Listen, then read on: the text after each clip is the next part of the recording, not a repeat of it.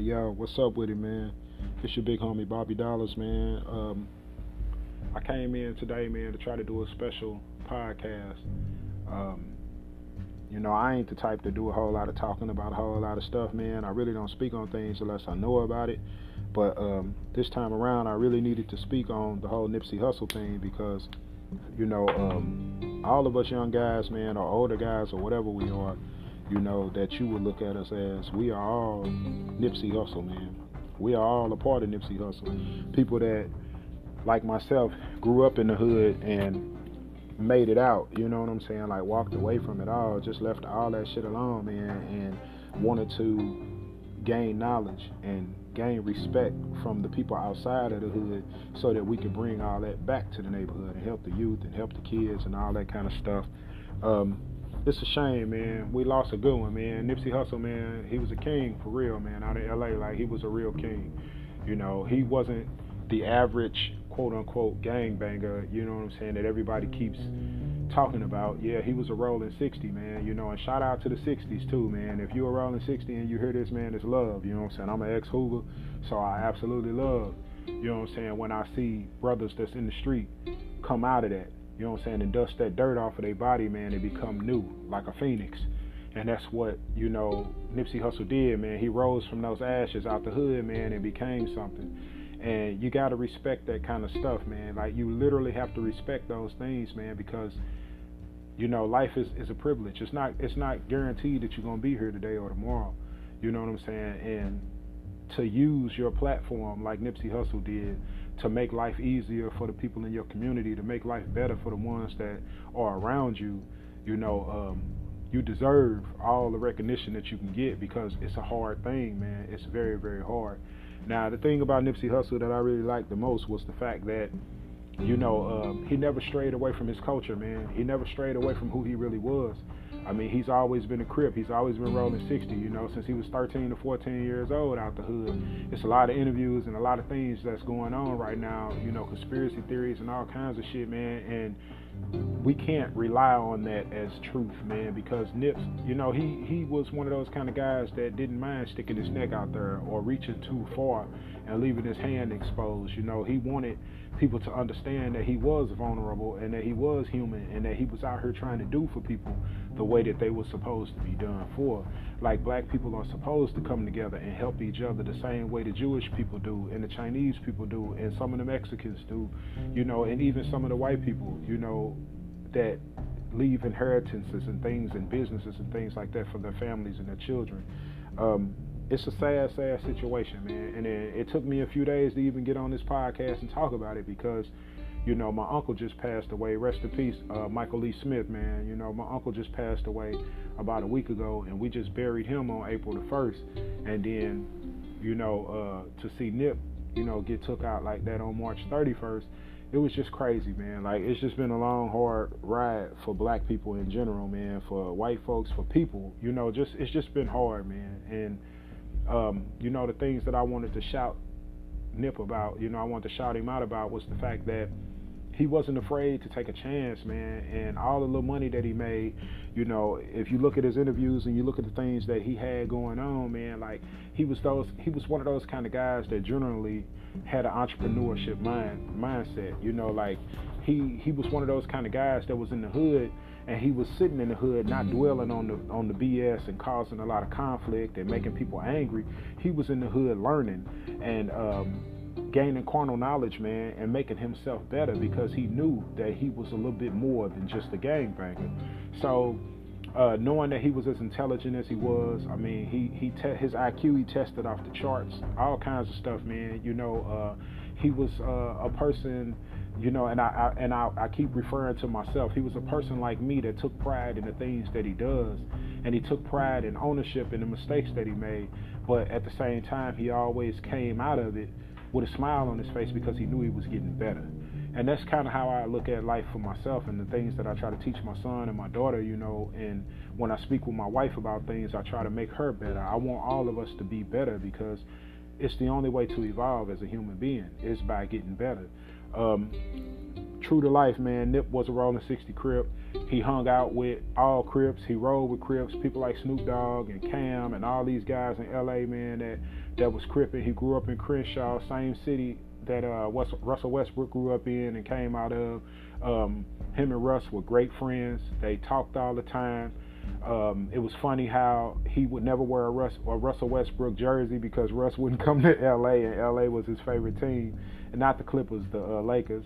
And um, you know, he came to OKC to a couple of games. You know, you just, I guess you didn't see him, or maybe you did. I don't know, but I do remember him saying on a couple of interviews he went to go watch the homie ball in uh, in OKC, and then. Um, you know, I know, but he did say he would never wear a, a Oklahoma City Thunder jersey because he was a Lakers fan forever. So um, the way he showed Russ love was by, you know, doing his foundational work with him with the Why Not Foundation and stuff like that. Uh, Russ supported Marathon Clothing. He used to wear Marathon clothes all the time. You know, um, they was just a good group, man. And of course, Russ is like 30 and Nip was like 34. So, you know, uh, Russ looked up to Nip, man. It was somebody that he could really talk to and, and, and speak with all the time. And Russ has said in interviews that he had he had long conversations and late nights with Nipsey Hussle trying to figure things out. And he was one of Russ's favorite rappers. So, you know, that was pretty cool, man. He was well connected with a gang of different superstars and, and entrepreneurs and businessmen and everything. Um, he was like one of the first creators of the Smart Store. You know, for this dude to be a gangbanger, man, he really had a mindset, man. Like he really, really did what he's supposed to do. And again, man, coming from the hood, coming from Wellston, out of St. Louis, Missouri, coming from one of the worst hoods that St. Louis has to offer, man, other than Walnut Park and deep off the north side, you know, stuff like that. Like Wellston is one of the places you do not want to get caught up in. And um, you know, it was just crazy how he was so smart and he was one of those guys that was in the hood that really wanted to evolve and bring things, you know, to to a head. He wanted to show his homeboys and all the people in his crew that they could be better. You know, buying out neighborhoods and stuff like that and putting up stores, finding homeless people that finding homeless people that weren't um you know, capable of doing things that he thought they could do, he would prove it to them by giving them jobs and putting them in stores, taking his homeboys out the hood that's on the block selling dope and putting them in his stores. You know, um, basically trying to create a, a, future for people so that way you didn't have to vi- visit them in uh, the cemetery and stuff like that. You actually got an opportunity to just come to the store and talk to your homeboy, purchase a few things, and make it all good for yourself. And then for him to have a smart store, which was obviously something that not many people has done, to where when you scan your phone over the tags on his shirts and and the um, you know, and I don't mean just like the paper tags. I'm talking about like the tag that has the size and the brand name on there. It starts to play one of his videos. Um, you can go over to stands in the store and there's small um, tablets with headphones attached to them, and you pick the tablet up and scan that section of the store, and you might get like a speech from him or something from Malcolm X or you know you it was really nice man. It was something to bring you into the store. Even if you wasn't shopping you was just coming in there and listening to his music. And it was free music but music that you wasn't getting on the internet it was only music specifically for that location at that store. And that kind of stuff is awesome man. To own your own masters and to own your own everything is a blessing. I'm telling you that right now because when I owned Infamous Records LLC for that six or seven years I had it, I owned my own masters. Nobody told me what to do. Nobody told me how to do my music. When I formulated Funk from the Middle, which was my best friend and his big brother to run my production company, um, we owned our own. Nobody could tell us how, when, or how, or what to do with our music. And then when they branched off and created Middle Music Entertainment, it was their shit. Nobody could tell them what to do and for Nip to own his own and then say, hey man, I'm only putting out 60 albums and I'm gonna sell them for a thousand dollars a piece, and then I done made 60 grand off of my albums and I'm cool. Hey, that's some real entrepreneur type shit, man. Or to say I'm only putting out a thousand albums and I'm gonna sell them for a hundred dollars a wop to make me 10 quick make me 10 grand real quick and then after that they can have the music it's free. Shit hey that's love. And then jay-z come in and buy a hundred of those uh hundred dollar cds like hey man when people see that you are a solid individual and that you got you know, all your your ducks in a row or your eggs in the basket lined up the perfect way, then they don't mind investing in you. They don't mind seeing what your objective is and then moving forward with you. It's the ones that don't have no no no light to shine. It's the ones that don't have no mindset to move forward that people don't want to be around and don't want to deal with. That's where the negativity comes in, and which is the reason why we lost Nip. Um, it's crazy that this man was trying to bring the Bloods and the Crips together like the old truce in the 90s to where, you know, we can get money together, man. He had his store off of, off of Slauson Boulevard where that's the intersection for two or three different gangs. You know what I'm saying? The 60s, I think the Eight Trays or in the rolling 20s, I think, or something. I can't remember exactly, but all of these gangs are in that location. But all of these guys respected that man so much that they didn't, it was a neutral zone. You know what I'm saying? Nobody shot, nobody did anything, nobody tripped. Hey, when we go to this section right here, it's all love. And that's the kind of stuff that you want you know when you in the hood. That's what that's what make you a man in the hood. You know when you can when you can put yourself out there and you can put yourself out there as thin as a piece of tape or a piece of paper and people can see that you can take that weight and not tear not rip not fall apart hey they gonna follow you. You're a leader now. They're gonna follow you. And the way the story went, you know what I'm saying? And uh, shout out to uh, what where my guys at? Shout out to uh, uh, News Daily in the News Daily, man. Um, I follow those guys on YouTube, and I'm normally, you know, talking to them. I mean, not talking to them, but looking at their videos and everything. So shout out to In the News Daily, Daily, N I N D A News, capital N E W S Daily, capital D A I L Y. Um, that's their channel on YouTube, man, and they come up with some really good stories. I don't know how they get into them and figure out or find out all the information that they do, but they some real ones, man, and I, I respect those guys. Um, basically, you know, he was what he said in there, which is now went public, is Nipsey was at a restaurant getting something to eat, and one of his known rivals, one of the biggest bloods that he used to beef with, had got locked up for 10 years and came out and he came to the restaurant where Nipsey was and didn't know that was Nipsey. And Nipsey had his back to him. The dude walked up and tapped Nipsey on the back so he could walk past him to go order his food. Nipsey turned around and they seen each other face to face and was ready to trip. They was ready to trip right off. That's just how it is in the hood, man. When we hate each other, we hate each other for life. We could be 70 years old with walkers, and one of us still got to say something smart to the other because that's just the way it is. It's hood politics. You can't get away from that type of shit. So Nip kind of died everything down and told bro, hey man, look, I'm trying to do this, I'm trying to do that, one wham. None of this gang bang shit. Fuck that red blue shit, nigga. I'm trying to make green. I want us to be cool. You the head of your squad, I'm the head of my squad. We both kings. Let's come together, man, and straight stop all this shit and get it going. You know, dude saying Nip was real about it. Nip even gave dude his phone number and told him, man, I'm finna call you. You know, call me right now. I got your number in my phone. You got mine. I'm serious about this, bro. We finna make this happen. And dude felt it. You know, only a real, only a real nigga can feel another real one. It ain't gonna be one of them things where, you know what I'm saying, one dude talking and you just shading them off. Nah, man, when a real nigga speaking, you a real nigga too, y'all recognize each other. And he recognized what Nip was doing. So he told Nip, all right, man, I'm gonna keep up with you. I'm gonna see what's popping. We gonna get that that jumping off, you know. And Nip told him, hey, man, look, it's so cool. I'm I'm so down for what I'm trying to get you to get involved in. That you've been locked up ten years. You just getting out. This your first meal. He paid for it. Then he like, hey, man, I'm gonna take you to the store. I'm gonna let you get all the clothes you want, bro, so you can get fresh when you go see your family and your lady and shit. Hey, that's love right there. That's love. Niggas don't do that in the hood. That's love. You know what I'm saying? This dude, one of the biggest Bloods, Pyrus in LA, and Nick is one of the biggest Crips in LA, got his own shit, and they coming together, man. So that tell you right there, it wasn't about the RSCs all the time, man. It was about being a man first. You know what I'm saying? I've always said a hundred times in everything that I've I've quoted and everything that I've written and all that. You know, be loyal to you first, and then help the ones that are around you that need it. And that's what Nip did. And that's why that's what brought him to where he is right now. You know what I'm saying? Too bad that he had to pass, man. But that man was hey, he was becoming a real king in that area, man. He was really, really becoming the hood savior. He was becoming Crenshaw's Tupac. And that's what they need, man. Sometimes you need a leader. Sometimes you need somebody to guide you through things. Sometimes you need somebody to hold your hand and tell you it's gonna be all right. You know what I'm saying? Just keep on pushing. And that's what Nip was. He was that strength, man. He was he was that that glow, man. That that shine of light.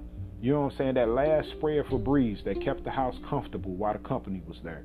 Like he was everything that that that that, that neighborhood needed, man and wound up dying by the hands of a, a nigga that grew up with him, that was in the hood with him, that claimed 60 with him, but was jealous of the things that he had going on because he wanted to rap. Nip was already a rapper, had his own studio. Basically, he wanted to piggyback off Nip and get everything that Nip had by relying on Nipsey Hussle and not hustling for it and not grinding. You know what I'm saying?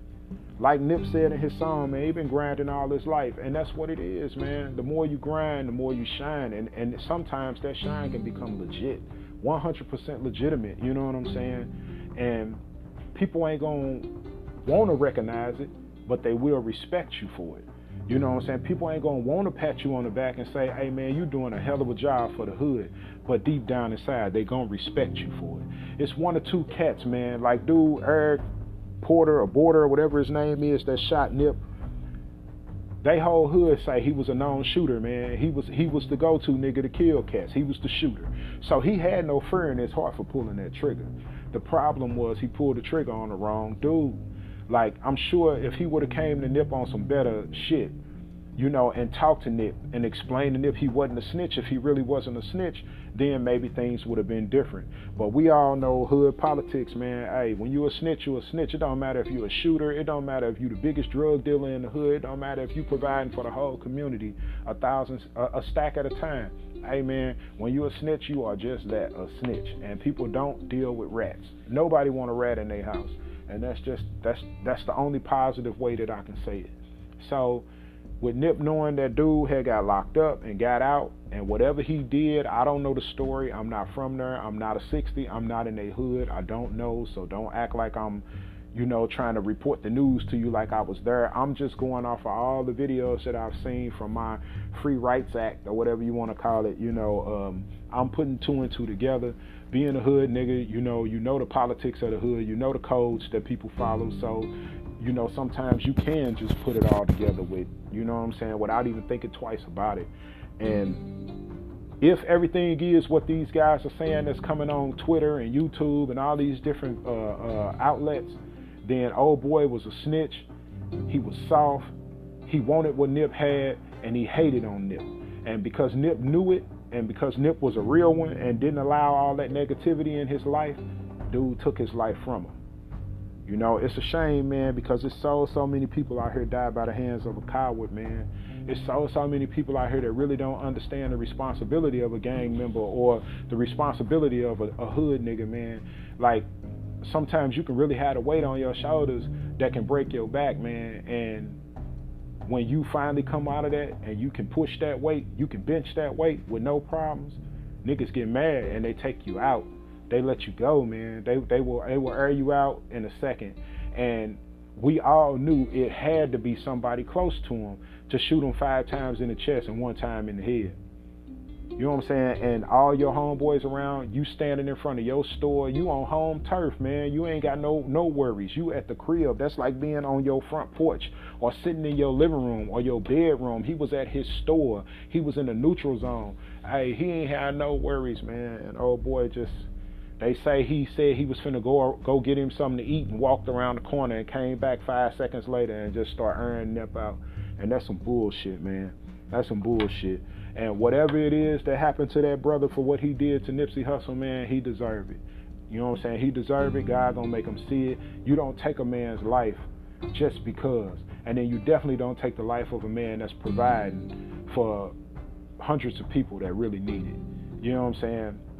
God, eh, they always say God speak through people. They always say God put work into people. And even though Nip was a gangbanger, that don't mean he wasn't God's people. Because look what he's did. Look what he was doing. Look where his life was headed. Look at the success he was having. You know, God don't bless people that don't help themselves, and that's what he did. he got himself out of a bad situation and started pulling other people up to that pedestal he was standing on too. And it just took one hater to knock him down. And it's a sad situation, man. It really is. So rest in peace to Nipsey Hussle, man. Hey, drink your drink, smoke your blunt, do whatever it take, man, to sit back and actually respect what this man was doing. Um, I'm not gonna put no no ads in this uh, in this podcast because I'm gonna uh, end this podcast, man, with a rest in heaven to the King Nipsey Hussle, 34 year old entrepreneur, um, breadwinner. You know what I'm saying? Somebody that did it all for the people that loved him, and uh, he showed them that same energy, man. So like he said, he been grinding all his life, man, and it's a song that Russell Westbrook loves. It's a song that I live by. So hey, I'm gonna play grinding all my life, man. At the end of this, and y'all enjoy yourselves, man. It's your it's your big homie, man, Bobby Dollaz, bro. Enjoy your day. Be safe out here. Be peaceful, and uh, show love and respect to the ones that deserve it, man. Rest in peace, Nip.